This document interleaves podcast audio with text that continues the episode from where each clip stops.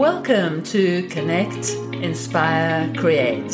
I am your host, Carol Clegg, your accountability biz coach, helping global women in midlife who are starting a lifestyle business. I call it a lifestyle business, one that is geared towards creating a sustainable and pleasant work-life balance, rather than solely focusing on profits and working too many hours. I'm here to help you find simple systems for goal setting, marketing and time management, and I help you track the progress. And now, on to the conversation.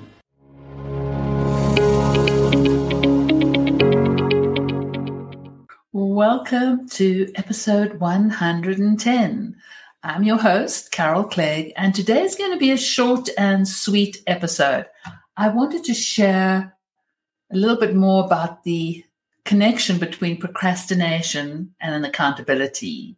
And as an accountability coach, I certainly find that there are things that get in the way of my clients um, that cause them to procrastinate, and it can sometimes be such a roadblock to achieving what you set out to do.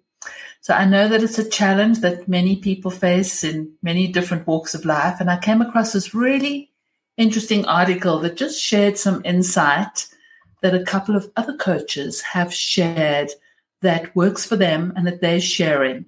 So I hope you find this inspiring and informative, and perhaps there's something that you can relate to and that might help you take the next baby step, because that's what I always encourage. It's one step at a time.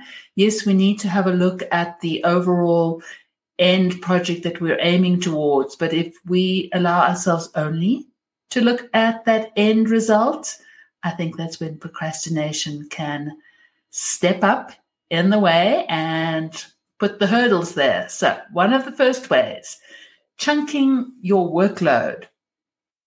So sometimes you just need to have a look at the different components of your project and break them down, as I said, into baby steps. So making smaller tasks your goals, and then adding a completion date to the smaller tasks can help you get overcome that feeling of being overwhelmed. How about reinforcing habits with a scoreboard? I know that some people like to prioritize. I often talk about working in threes. I find that three is generally just a really comfortable number not to be overwhelmed and overloaded. So reinforcing your habits with a scoreboard, you could pick your big three for the day. And so what this helps you do is it prioritizes your important tasks. You can look at that the night before, and that enables you to begin your day fresh. You focus, you know what you are going to do. So you could also look at rewarding yourself. I encourage my clients, when they have completed something, to celebrate. And that celebration can be something as simple as grabbing your favorite coffee, going for a walk, having a nice hot shower. So you don't have to always go overboard with the rewarding, but I want you to think of recognizing when you have achieved. The other one that you could look at doing is being honest. So, you know, have a look at what behavior is distracting you, and then dig into that, um, you know, thoughtfully and gently. Be gentle on yourself, but have a look at what honestly is distracting you, and then find out how to solve that, perhaps lessen the impact or the effect. Because I think once you can actually recognize what's distracting you, you can then start working in the right direction. And that would lead me to talking about taking action. So if you shift your thoughts towards taking action, um, helping stop that negative cycle, that I'm not good enough, this isn't going to work, what if I fail, kind of keeps your feet frozen, um, keeps your thoughts frozen. So if you could shift your thoughts or your belief or your perspective and go, let me start with taking action. And action is that getting that wheel moving. Once you start, with taking action, to me, many times that gains the momentum that you need and can get you out of that procrastination.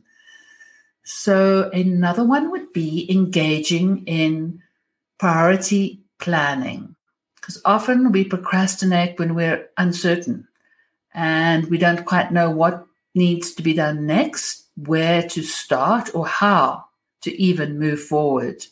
So priority planning is a really good tool to help beat procrastination.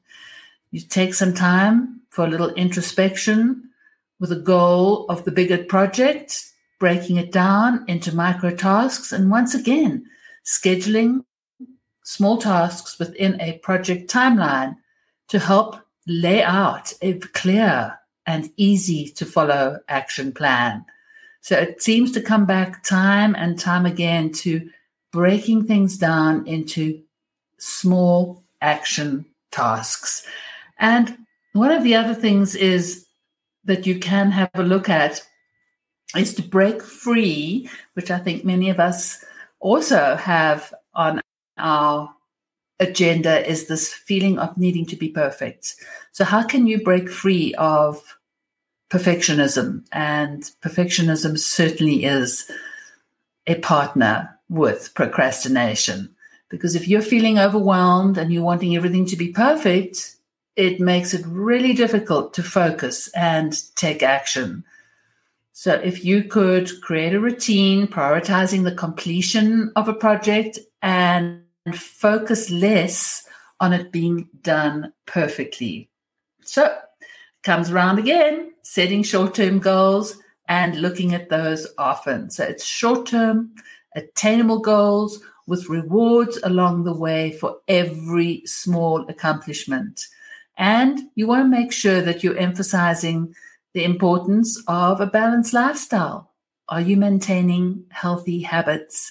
And that includes simply getting enough sleep, eating healthy food, getting up and taking a break, walking away from your desk. Perhaps that means using a timer that you just get up and move every thirty minutes. And the last one I want to leave you with is understanding your times of peak energy, because we often procrastinate out of perhaps it's anxiety or lack of time management skills. But sometimes it's also having a look at when we are at our best to do the specific task that's in front of us. So if you have a certain energy in the afternoon, then you want to connect that and tie that together with the project that you are focusing on or the goal. And then perhaps it's morning. So when are you creative? You know, recognizing that you absolutely have an ebb and flow of energy. So taking on a task that's already feeling overwhelming is just going to allow procrastination to put its foot back in the door. So once again, sometimes we feel overwhelmed when we have too much to do, or the steps to the result are too many, and that can just paralyze us. So remembering that there's also the fifteen-minute timer that you could say, well, what can I do in the next fifteen minutes? And before you know it, you are moving forward and taking action. So I hope that you find some of these tips helpful to put procrastination at bay and know that you can take action. So until the next episode, thanks for listening.